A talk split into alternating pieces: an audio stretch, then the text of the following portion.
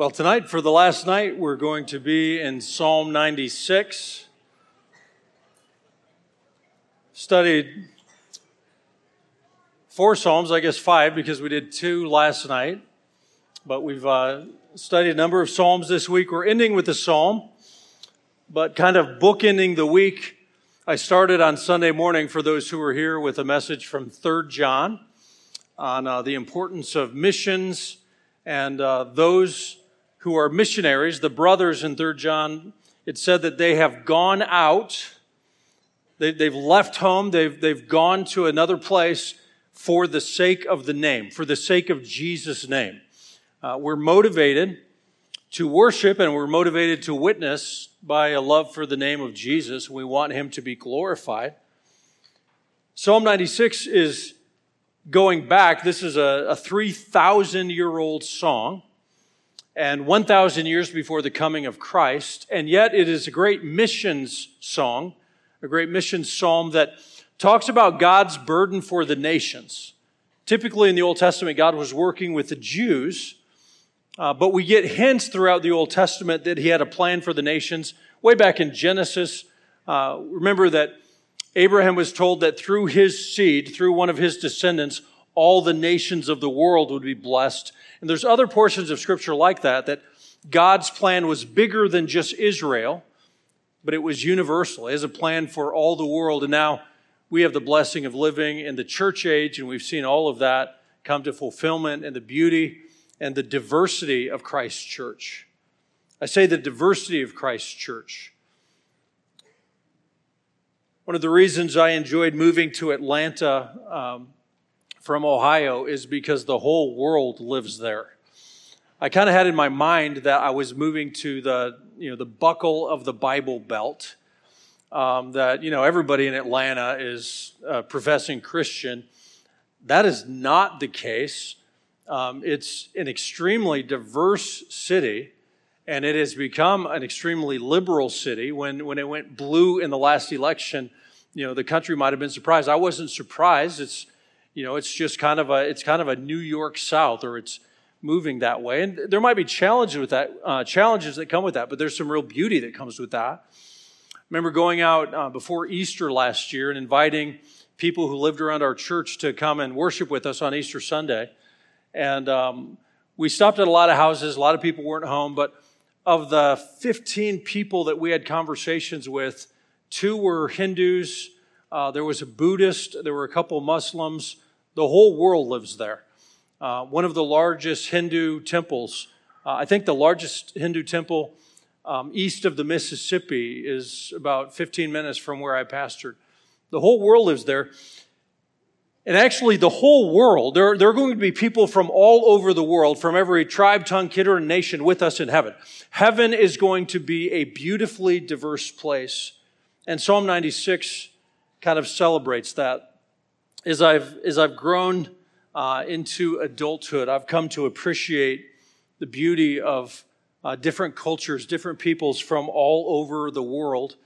Uh, I think we tend to have probably a probably kind of an, an American centric worldview, but there is something beautiful about people coming together. We're, you know, we came through the 20th century and there were so many wars. What a bloody, terrible century.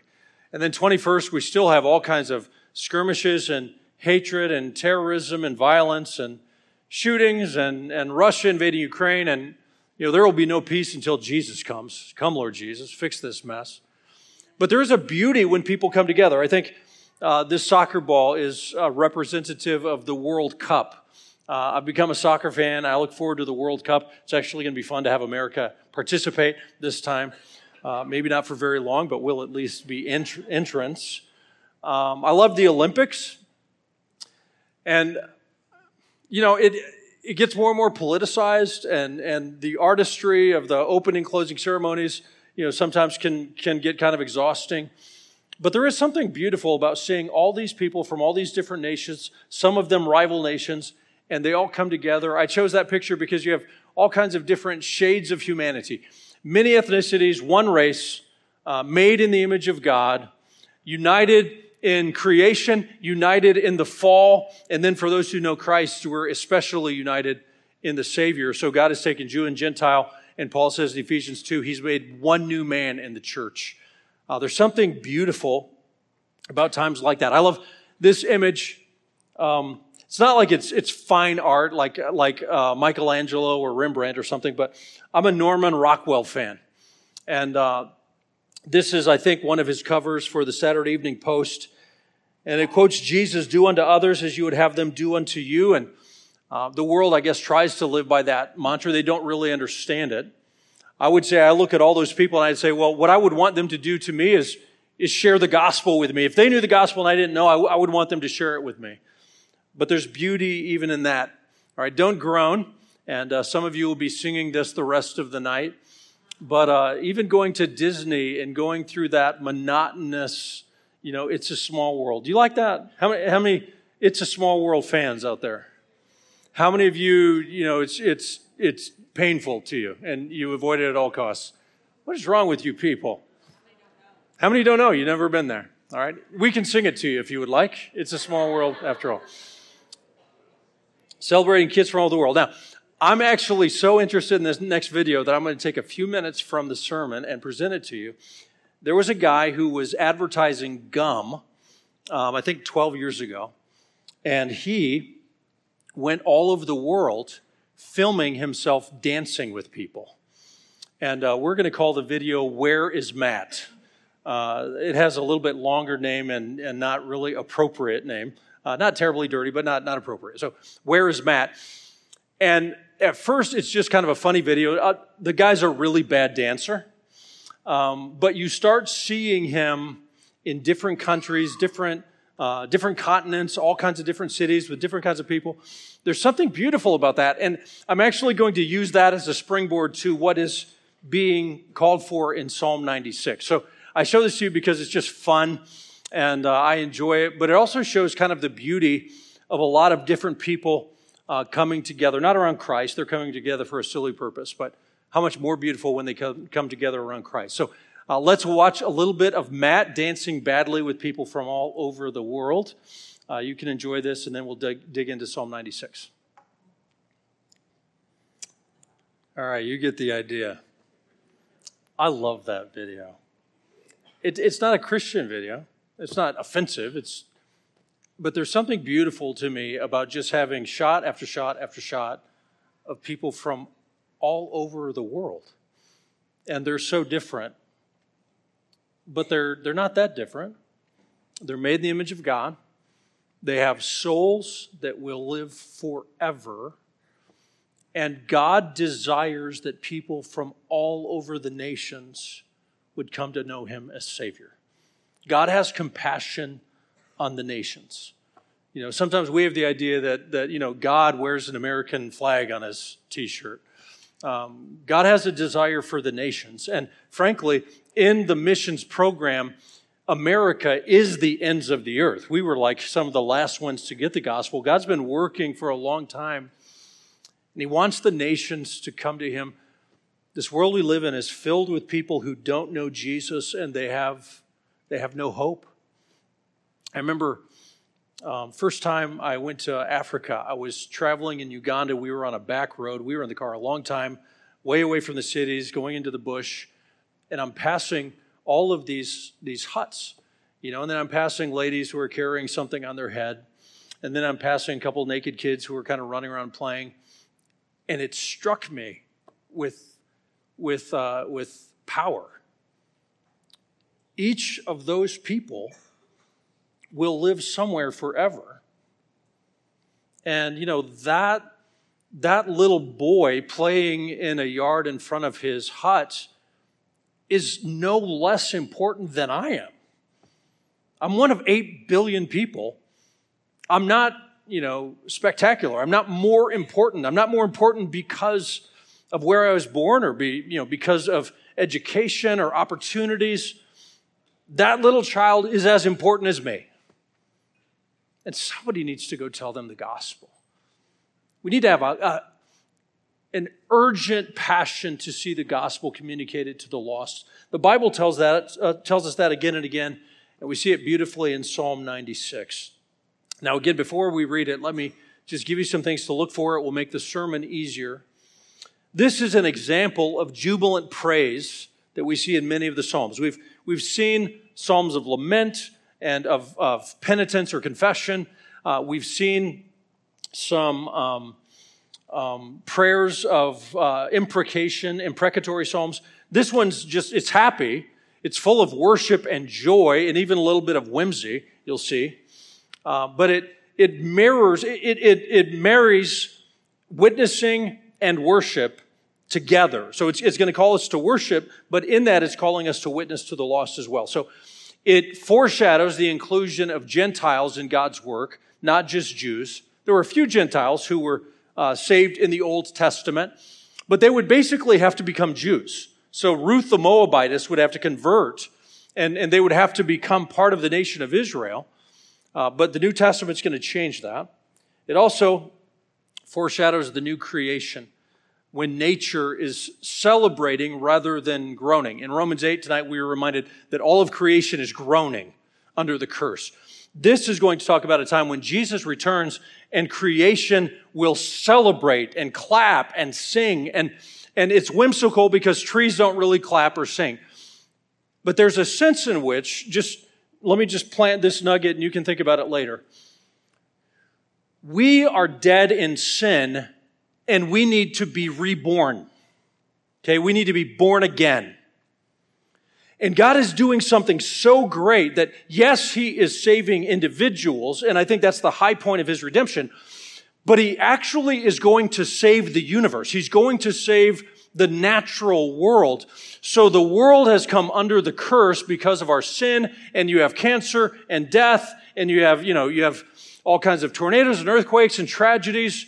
Creation is dead in sin. It needs to be reborn. And it will be reborn. Jesus doesn't only have a plan for people, he has a plan for the planets, and he's going to make all things new, and creation will again be under the dominion of God when Jesus, uh, the second Adam, fixes what the first Adam broke. So there's a lot happening in Psalm 96. And uh, I want us to read it together and, and let's pray that God will speak to our hearts and use His word. Uh, Lord, use your word as we consider it tonight. We thank you for it. Thank you for not leaving us in the dark to just figure out life on our own and our own frailty and, and ignorance. Thank you that you've spoken, yes, through creation, but through the word. And the word points us to Christ, and tonight we get to open it again. Help me to communicate it with accuracy and clarity give us a greater vision, a greater urgency, uh, a desire to become more involved in what you're doing in taking the gospel to the ends of the earth, to every creature on this planet. Every man and woman and boy and girl needs to hear the gospel. And we can't just sit back and hope it happens. Burden us to be part of what you're doing around the world. And as I said Sunday, I've said a few times this week, Lord of the harvest, you commanded us to pray for laborers. So tonight we're praying for laborers generally. But specifically, Lord of the harvest, would you send forth laborers from this camp? Might be kids that are out playing or in classes tonight. Might be teens that are listening and you're, you're going to convict and provoke them. Might be adults who have other plans in life, but you're going to alter their plans to make them be a bigger player in the Great Commission. But Lord of the harvest, uh, this is beyond my ability, but you please send forth laborers and use your word and work by your spirit to do that. Please. We'll give the glory to you in Jesus' name. Amen. Psalm 96. Let's read it together, please. Stand with me. It's a call to wake up. Long, hot day. Psalm 96. Here we go. Oh, sing to the Lord a new song. Sing to the Lord, all the earth. Sing to the Lord, bless his name, tell of his salvation from day to day. Declare his glory among the nations, his marvelous works among all peoples. For great is the Lord, and greatly to be praised. He is to be feared above all gods. For all the gods, you feel like there should be quotes around that, for all the gods, so called, of the peoples are worthless idols. But the Lord made the heavens. Splendor and majesty are before him, strength and beauty are in his sanctuary.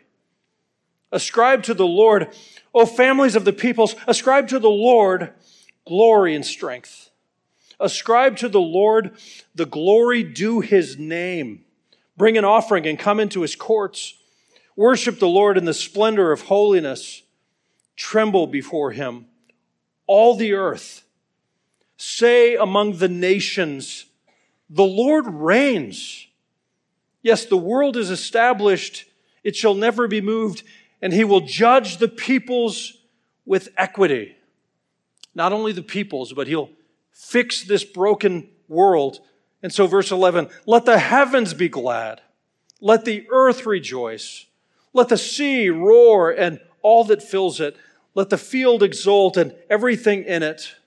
Then shall all the trees of the forest sing for joy before the Lord.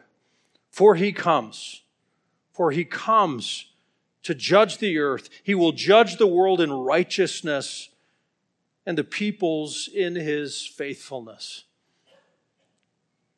This should be a favorite psalm of yours. Not only because of its praise of God, not only because of its call to missions, but because of its hope. Don't we live in a messed up world?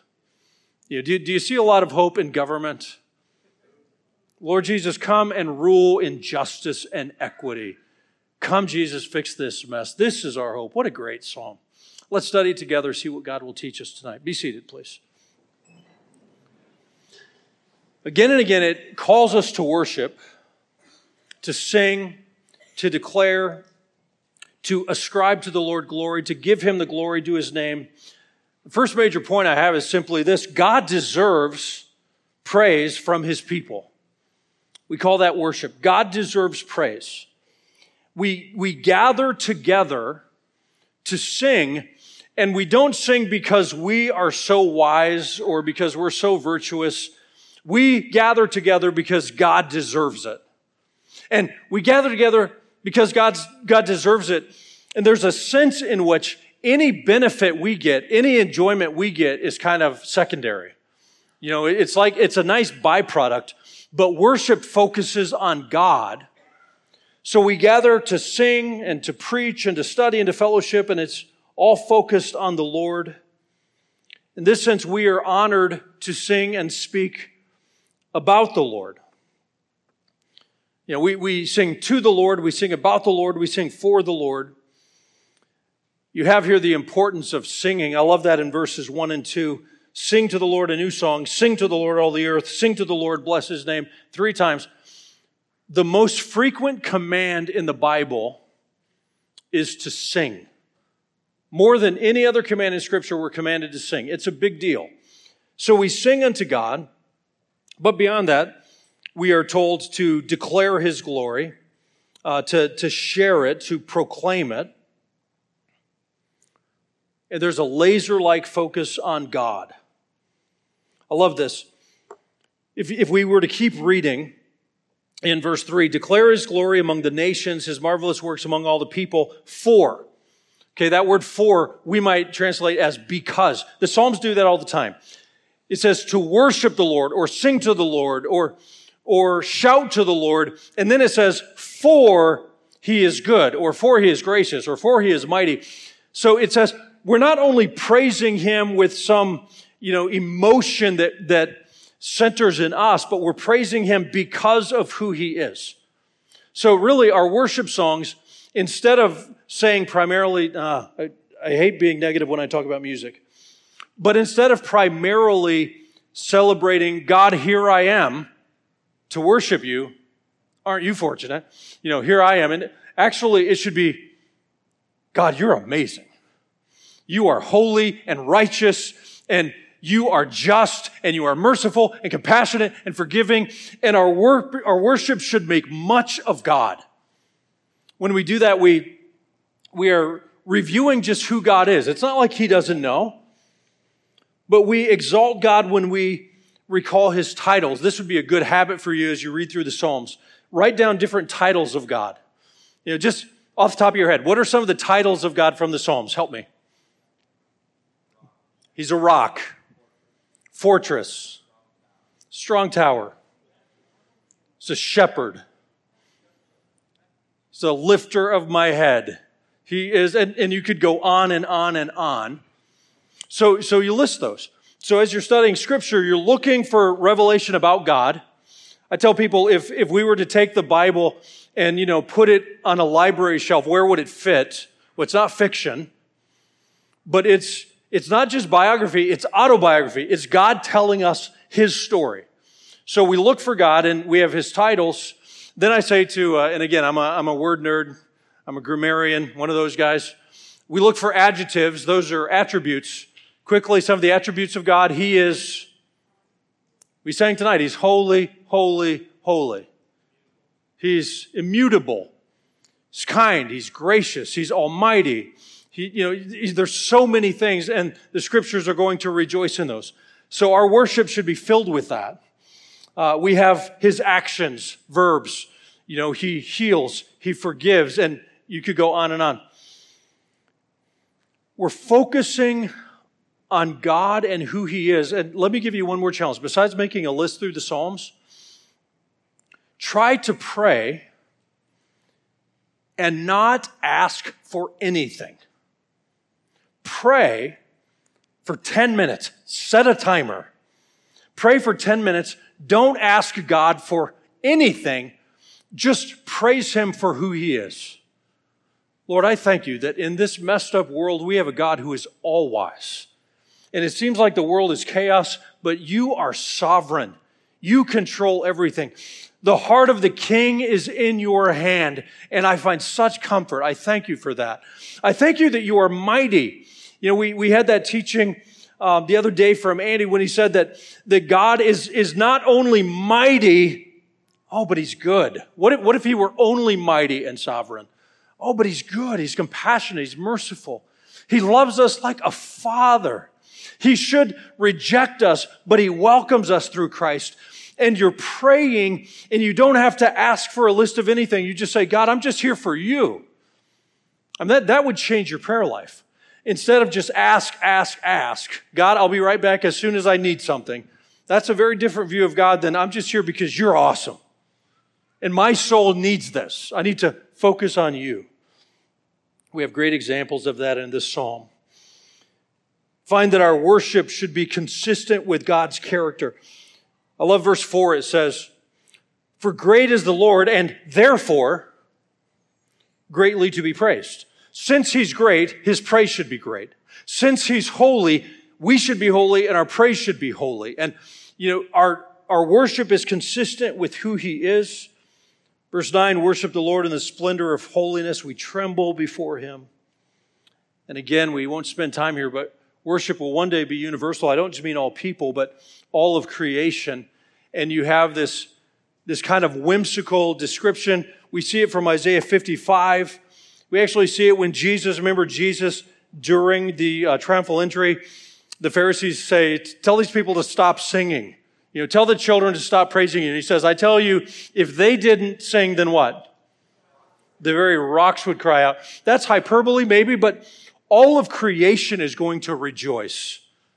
The trees of the field will clap their hands, etc. God deserves praise from his people, and that's worship, and there's a lot of that in Psalm 96.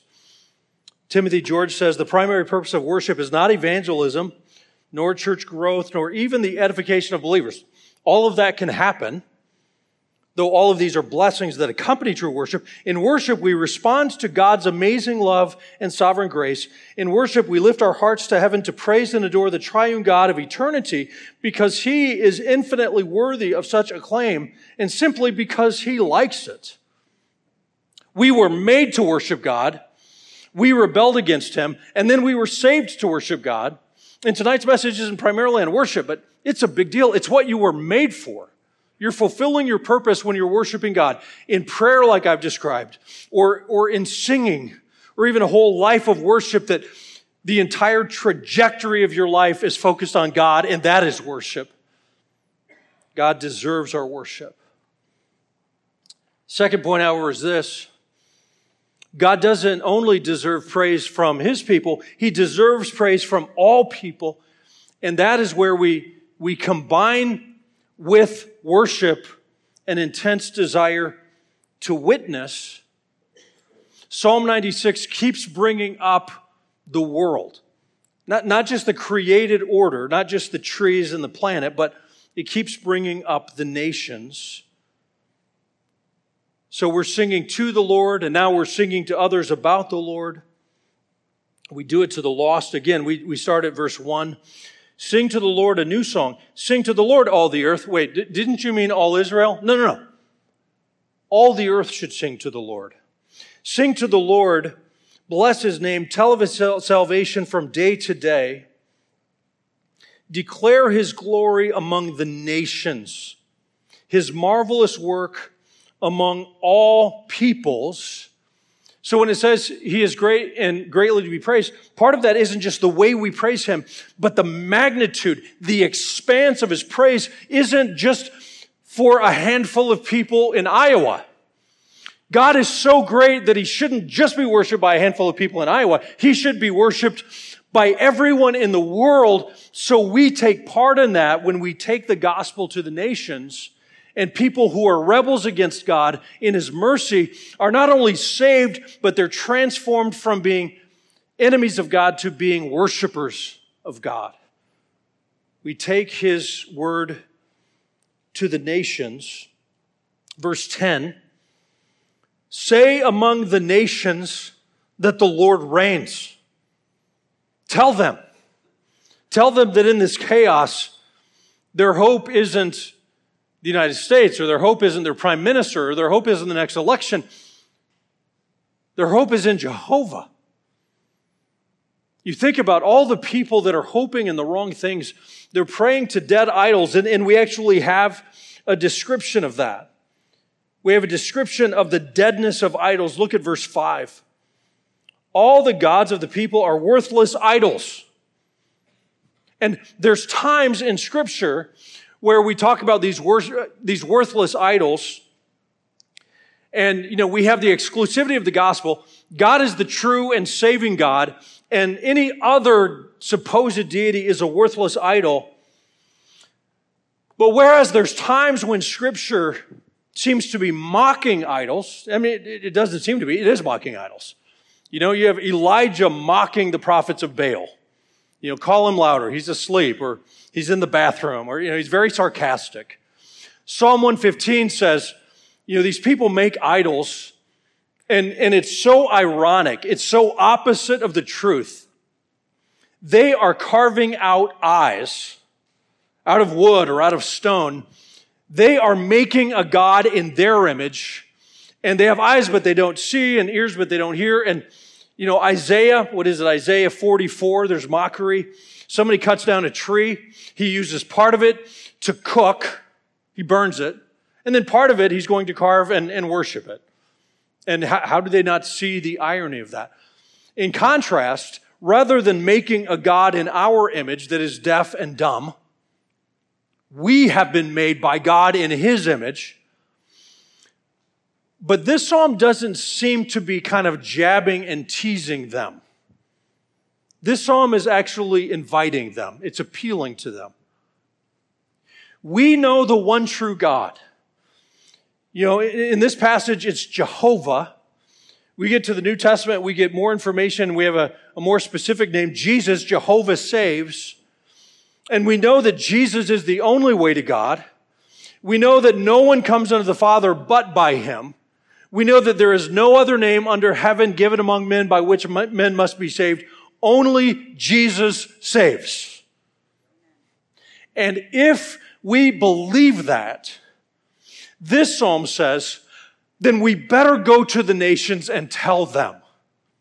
How dare we have truth that will deliver people from eternity in the lake of fire? It will deliver them from the dead religion whether they're bowing down to, uh, to false idols or whether they're, they're arguing for atheism. You know, you think even in this room, there's people that represent just every corner of the globe. And, and all of those people are so lost. And mercy, the people who live around us are so lost. And if we believe that, we don't mock their lostness. We weep for it and we say, we need to tell them the truth because their gods are dead. Are we snickering? No.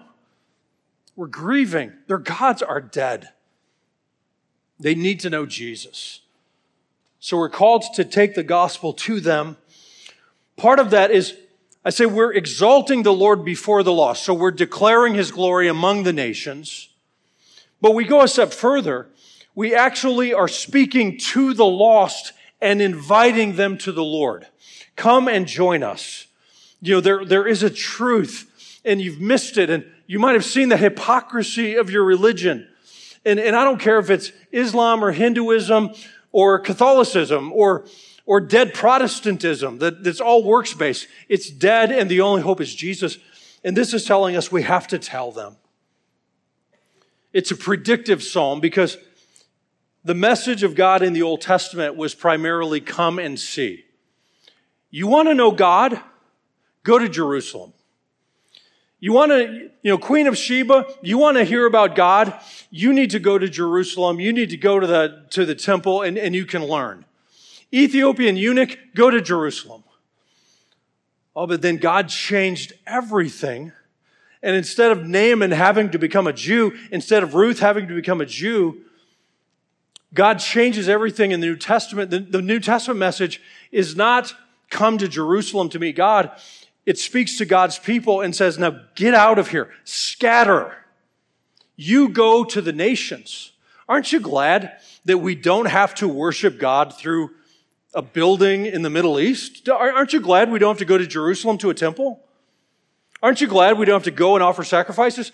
But anywhere we are, and Jesus says that in John 4, you know, there was a time when people would worship God in Jerusalem, not in Sychar like the Samaritans thought, but the time is coming and is now here because Jesus was there. When people will worship the Father, not in a place, not in a building, but in spirit and in truth, they'll worship God through Jesus. This is so significant. And again, this is kind of predictive because the Old Testament didn't see the realization of this, but I debated whether to include this in our notes because there's, there's so much other stuff, but it's just so cool. The temple of God, you know, you had the tabernacle under Moses, David prepared and then Solomon built the temple. Then we get to Acts 2. Have you ever wondered in Acts 2? You know, it seems so random. What is going on with the signs that accompanied the pouring out of the Spirit? I mean, I'm speaking in other languages. That one I get because the gospel is going to go all over the place. Why was there a rushing mighty wind? And why in the world did you have flames of fire hovering over the heads of every Christian? You know, it, it, seems like it would be a fire hazard. You know, what would OSHA have to say about flames of fire? What, what is that?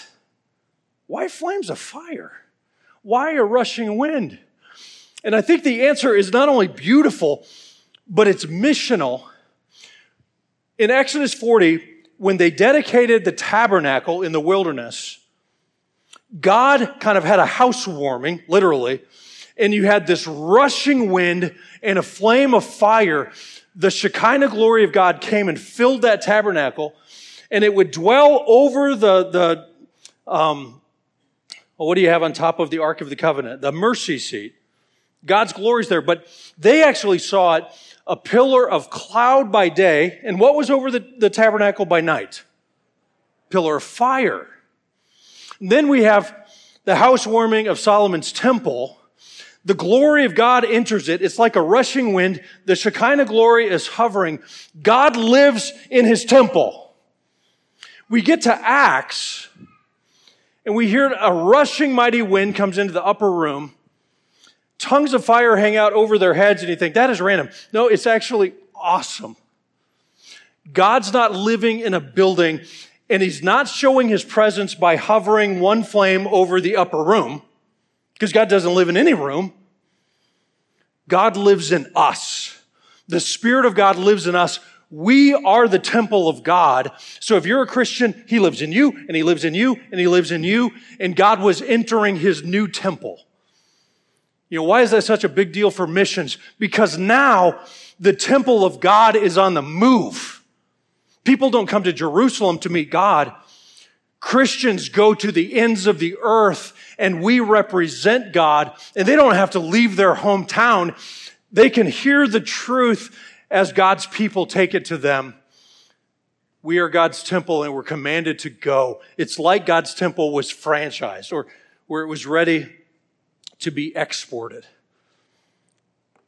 It's not random that you have this filling of God's people, a symbolizing of his presence, and then the whole book of Acts is saying, now scatter and take the gospel to Jerusalem and Judea and Samaria and to the ends of the earth. Missions is so amazing. What a privilege we have to participate. This would be a whole nother sermon. I won't preach it, but God commands us to go. We have the Great Commissions. I underline the S. You know, we're familiar with Matthew. Matthew tells us about divine power, that all authority in heaven and earth belongs to Christ, and he commands us to go. We have a universal audience. Go make disciples of all nations. The goal is discipleship. We're making disciples, not just collecting decisions, not doing drive-by evangelism, but we're discipling people. We want to see them know Christ, grow in maturity to, to be baptized, to obey all things He's commanded. That, that means there's going to, have to be churches that are planted. We're promised that He'll be with us to the end of the earth. Mark 16, 15 is a little simpler. Just go into all the world and preach the gospel to every creature. All the world and every creature. I mean, He's got it covered. Go preach the gospel. It's proclamation everywhere. Luke 24 and Acts 1, Luke 24 is probably underappreciated, but Acts tells us that we'll receive power from the Holy Spirit. I put them together because both of them are written by Luke. So where, where Luke ends, then you have a sequel, the book of Acts, and, and he picks up where he left off. You have divine power, a universal witness. We're to be witnesses to him to the ends of the earth. And we're actually preaching Christ and calling people to repentance. Luke 24 actually says that repentance should be preached in his name among all nations. And then John, you have a couple passages where Jesus says, as the, as the Father sent me, I am sending you. He prays that in, in John 17. He tells the disciples that in John uh, 20, and he breathes on them, symbolizing the coming of the Spirit. But that's remarkable the Father sent the Son to be the Savior of the world. 1 John 4 tells us. We're not sent to be the Savior of the world, but we are sent to tell the world of the Savior. Aren't you glad that Jesus fulfilled his commission? Aren't you glad he accomplished what he was sent to do? And he says, in the same way that the Father sent me, I am sending you. Go. Get busy. How dare we neglect our responsibility. My family's been attending a church, a church plant in Atlanta. And when they ended the service, instead of saying, you are dismissed, every week they say, you are sent. There's a sense in which the church gathers for worship, it gathers for instruction, but it scatters to evangelize to every neighborhood, to every school, to every workplace. We go to make disciples, but then some of us, we're actually supposed to go further. Not just your hometown, not just Iowa. You're, you're supposed to go even further. And God would have you sent to the end of the earth. I've made no uh, apology for praying that some in this room in a couple of years will be maybe visiting camp on furlough because God has sent you to the nations. I've been so encouraged meeting retired missionaries here or talking to people whose children are on the mission field tonight. They're not, they're not with you. And I, I know, I know it, it stings. I know there's an empty place at the table. But they have answered the call of God. They've obeyed the command of God. They've gone out for the sake of Jesus' name. And it's so worth it and we need more. The harvest truly is plentiful, but the laborers are few. So we pray, Lord of the harvest, This is a problem too big for us, but Lord of the harvest, we pray, send forth laborers. I'm praying that God is working in our hearts tonight, even tonight, to change some life directions and burden people for the sake of his name among the nations. When I was in college, president of the university at the time was Bob Jones III, and he would kind of drill us. He would stand up in chapel and he would say a sentence, he would start it, and then we would finish it. He would say, The most sobering reality in the world today is that, and then he'd stop, and the whole student body, 5,000 people, would answer and say, People are dying and going to hell today. The most sobering reality in the world today is that people are dying and going to hell today. Since we've been gathered tonight for chapel, you know, countless number of people. I, I don't have the statistics, but but people are dying and going to a Christless eternity with, with alarming rapidity. You know, there's a song that says, Untold millions are still untold. I try to respect songs and not rewrite them. Untold billions are still untold. David Platt has been a champion of world evangelization in our lifetime. And he talks to the church, he says, Jesus commanded us to take the gospel to a lost world, and there is no plan B. There's no plan B. You know, he, he could have gotten his work done by sending Gabriel and Michael and a bunch of angels, but he determined that he's going to get the gospel out by people who have been saved and then become messengers of salvation. 2 Corinthians 5 says that we've been reconciled and then we become ministers of reconciliation, taking the message of reconciliation. It's the church's job, and if we drop the ball, there is no plan B. Again, as we started the week, 3 John 7 praises God for heroes who go out for the sake of Jesus' name. They go for the sake of Jesus' name. I'm going to end tonight. Um, introducing you to another hymn. And um, Tim is going to come and accompany me. I was asked, I guess 12 years ago or something, to write a hymn for a mission conference called Missions Mandate. A group of college students met at Inner City Baptist Church in Detroit. And um, the focus of it was that, that we go out for the sake of the name. And um, my, my usual partner in hymn writing is Greg Habegger. We wrote a hymn. It's a call to missions and there's compassion on lost people, but there's especially a desire for the glory of God, like we talked about from 3 John, like we talked about from Psalm 96. And uh, I don't know if you're familiar with this hymn for the sake of his name. I warn you, it's, it's long, it's way too long, um, but it has a lot of truth that I hope the Lord will use to kind of write all of, all of the things we've been discussing tonight, just, just peg it to our memories using tune and, and rhyme and meter we're called to go for the sake of the name. I'll sing the first verse in chorus, and then we'll all stand and uh, learn it, sing it together if you've not heard it before. Go to the world for the sake of his name, to every nation his glory proclaim.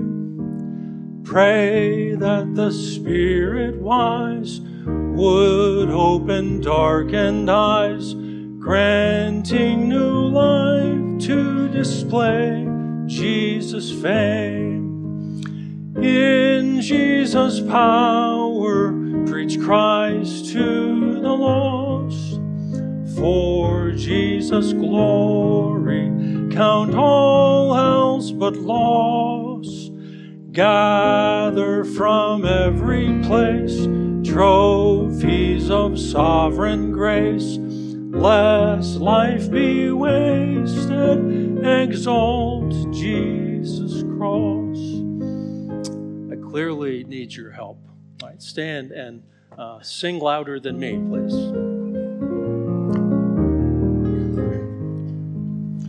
Go to the world for the sake of his name to every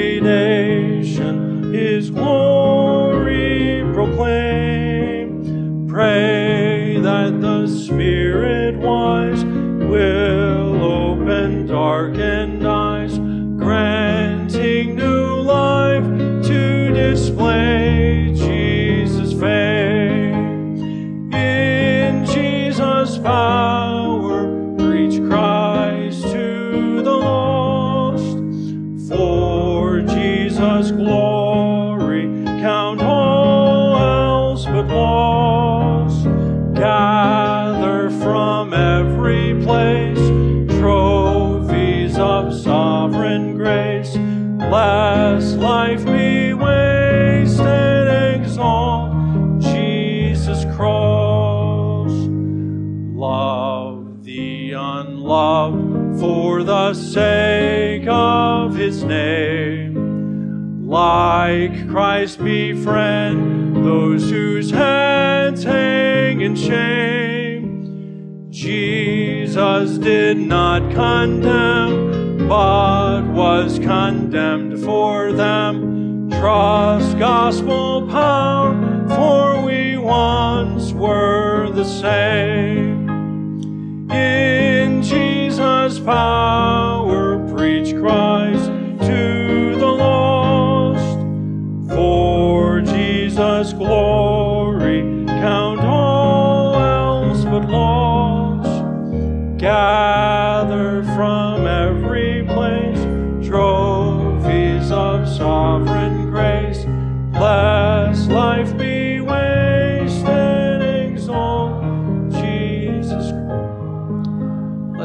third verse and then the fourth verse, and then we'll end with the chorus, okay? On the third, if I can get there. All right, rescue the lost. Rescue the lost for the sake of his name. As Christ commands, snatch them out of the flame. Tell that when Jesus died, God's wrath was satisfied. Urge them to flee to the Lamb who was slain. Look to the throne for the sake of his name. Think of the throne who will share in his reign. Some for whose souls we pray will share our joy that day, joining our song for the sake of his name. In Jesus' power, preach Christ to the lost. For Jesus' glory, count all else but loss. Gather from every place trophies of sovereign grace. Lest life be wasted, exalt Jesus cross. Give you a couple things to leave and consider as you go uh, on with the rest of the night. Evangelism and missions aren't for commando Christians. Get that out of your head. God uses normal people. Let's be honest. God uses below average people like us to get his work done. Every Christian must be a witness. The only joyful, jubilant, adventuresome, meaningful life is one that is sold out to God for both worship and witness. You want a life that is meaningful? It, it's not going to be in chasing your dreams. You know, worst thing that's going to happen is you're going to actually catch your dreams and be woefully disappointed. We live for the sake of Christ. And God wants to use you, you, for His glory, where you live, but maybe not where you live. Pray about it. All right, I would love to talk to you about it. I, I would urge you from, from last night, from all the teaching on com- contentment, and from tonight's message, find some time where you can just pray and, and deal with the Lord and say, God, what, what do you have for me? What do you want me to do? And He'll answer. He's, he's big, He's got this all figured out. Lord, use us for your glory. We confess you're not getting much, but you have us. And would you use us for your glory and even among the nations to bring people to Christ? Uh, use your word tonight, apply it as you will, far beyond anything I could do. Do beyond what I could ask or think, what I could even imagine. You do it for your glory, I pray in Jesus' name. Amen.